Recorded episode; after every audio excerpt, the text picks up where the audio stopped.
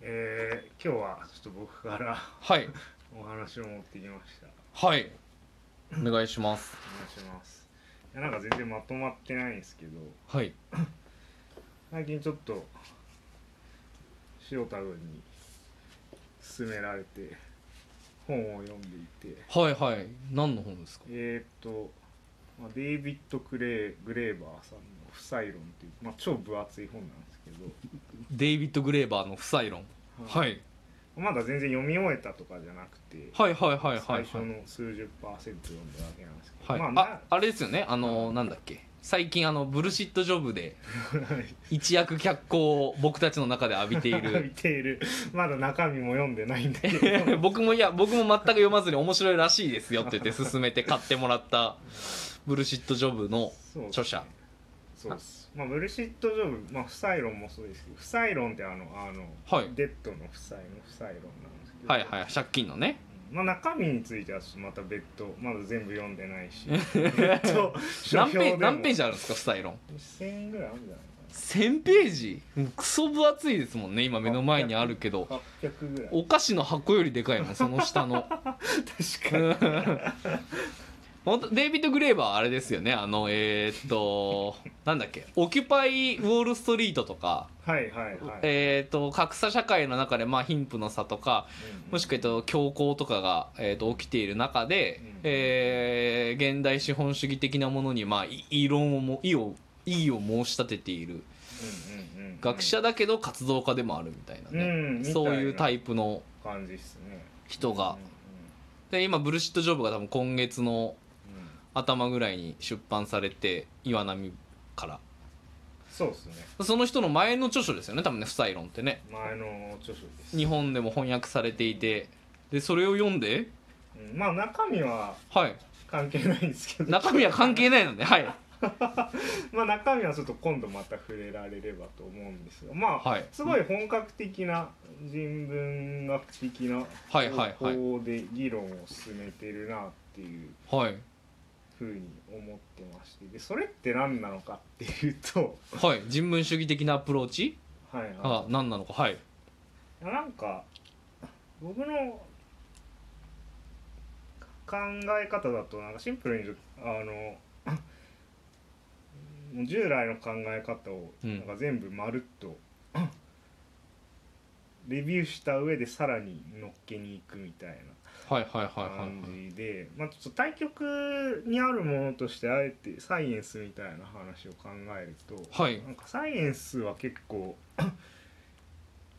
うんなんでしょう、まあ、みんなが簡単に分かるようにしてうんうんう一ん個一個積み上げていくみたいなはいはいはなもんかなと僕は思ってて、いはいまあ、現在だとそのまあその一歩一歩が積み重なりまくって結構難しいことをやってると思うんです はけいどはいはいはいまあ、別になんか一歩一歩積み重ねていけば結構分かるうん一方で一方で人文学的な方法論は、はいまああの僕らが大学ではい専攻してた法律学とかもそうだと思うんですうけんうど、んうん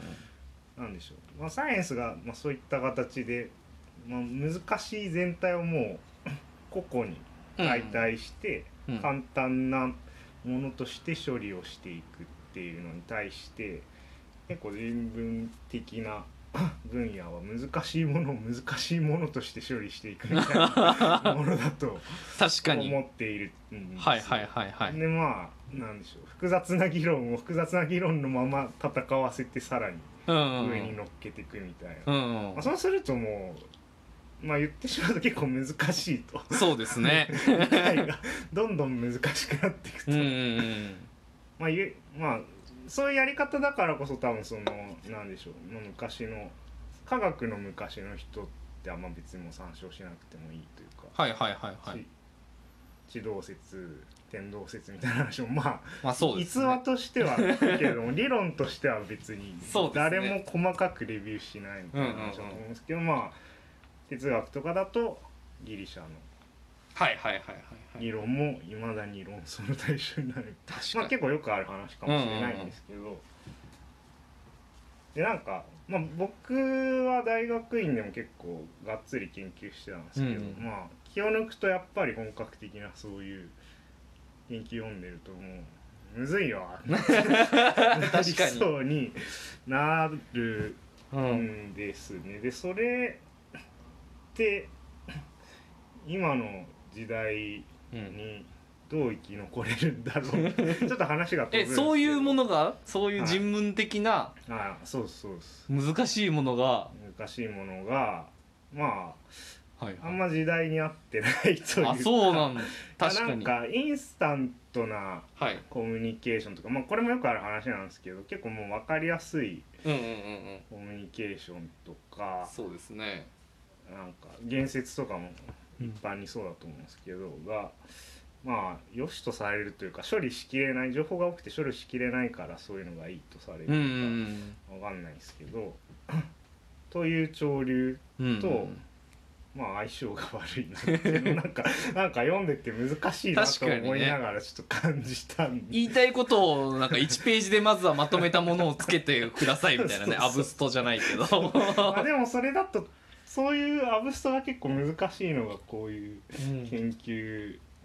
なので、確かにけどその理系的なというかうんサイエンスみたいなものと比べて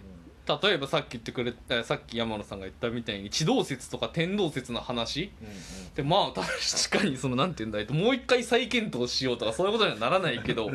人文系の本って何につけてもギリシャローマの頃をまずやった後にうーんとヘーゲルとかもまた出てきてでヘーゲルはこう言ってたけどみたいなでまあマルクスが出てきてみたいな、まあ、そういうなんかね思想系とかだとお決まりのパターンというかね、隣のパターンとかそうそうまだなんかあんまり読んだことがないのにもうカント 5, 5, 個ぐらいの側面から読んでるわみたいなね なんかねこういう側面に読み直すとみたいな そうそういやなんか若い人が何か言おうとするとちゃんとそこら辺読んだんか読んだんかみたいなみたはいはいはいはいはい何も言えなくなっていくみたいな、はいはいはいはいはいはいはいはい確かにねで全部読み終わってからうん何の話だっけみたい なねすごいねなんか何回えしかもその挫折しちゃうともうマジで最初のギリシャローマの話だけ読んでおしまいみたいなね そういうことにもなりかねんですよね、いやそうなんですよねなんかうん、ただはい一方でやっぱそういう結構やっぱ最近のはいはい研はい究書を読んで、まあ単純にすごいなというか、うんちゃんとやってる人考えている人いるんだなって思って、うんまああの今までは結はい構法律学とうんうんうんかそういうのの研究所ばっかりだったんですけど、まあ別の分野も面白いで人間人間っていうか人類の英知はすごいなみたいなちょっと浅い言葉ですけど思いながらもそれ確かにね、意味うん社会的な意味みたいな社会に還元するの超むずいなみうんいたいや僕も結構それ大学いた頃に思ってていろんなまあ賢い研究者とかが出てきていろんな研究書を書いていくとするともう参照するべきものがもう膨大になってきてな。うんうんうんねギリシャローマ、えードイツ、うんえー経験主義イギリスでフランクフルト学派がどうこうみたいなでその後今コミュニタリアンがとかなんかそういう風になっていくともうこれ勉強してるだけで一生終わっちゃって なんかね追いつ追いついたらじいさんになってましたみたいなことになんじゃないかっていう気がしてましたねなんかよく言われたあの、うん巨人の肩の上に乗るみたいななんかそうんうんのうん知的な栄意についてあれ誰が言ってたんでしたかねあ日ー本人だったっけなんかその巨人の方肩の上にちょっと乗って、うんそうすると視野が広がってでちょっと乗るぐらいだよ俺らがやってることはみたいななんかそういうのってあるじゃないですか、うんまあ、その言葉を思い出しながらとりあえず巨人の肩に登ってんのかなとか思いながらまあ僕もまだ登ってる 途中ではありますねなんか三葉虫とか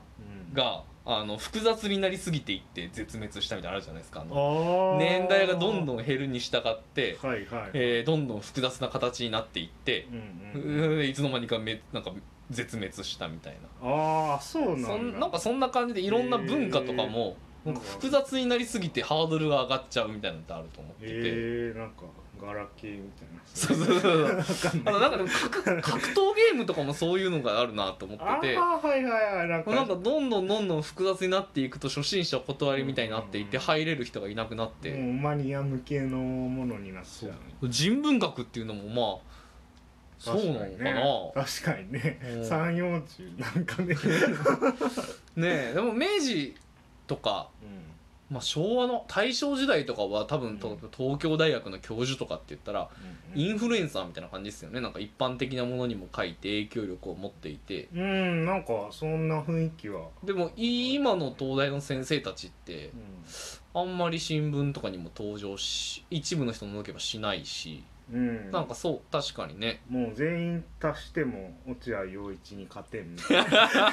かに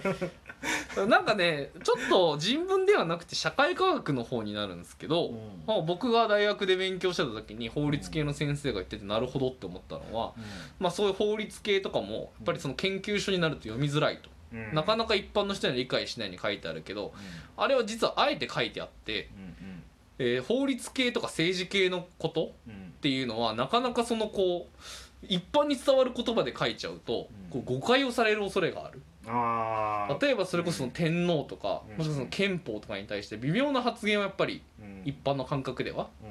んしているので、うんあえて読みにくいようにして、うんうんえーそういうものを理解できる人だけが分かるように書いてるみたいなことは言ってましたね。ああ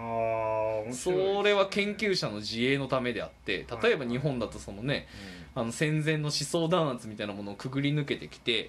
ぱりその研究者たちの中で分かりやすく書いてはいけないっていううんうんものがあるんですってあー面白いねまあ確かに扱われるべきてかうん言いたいことが複雑だから一部を切り取られると困るそうそううそうそうそうそうそう っていうことなんですかねうーんなるほどまあちょっとねそういうことを考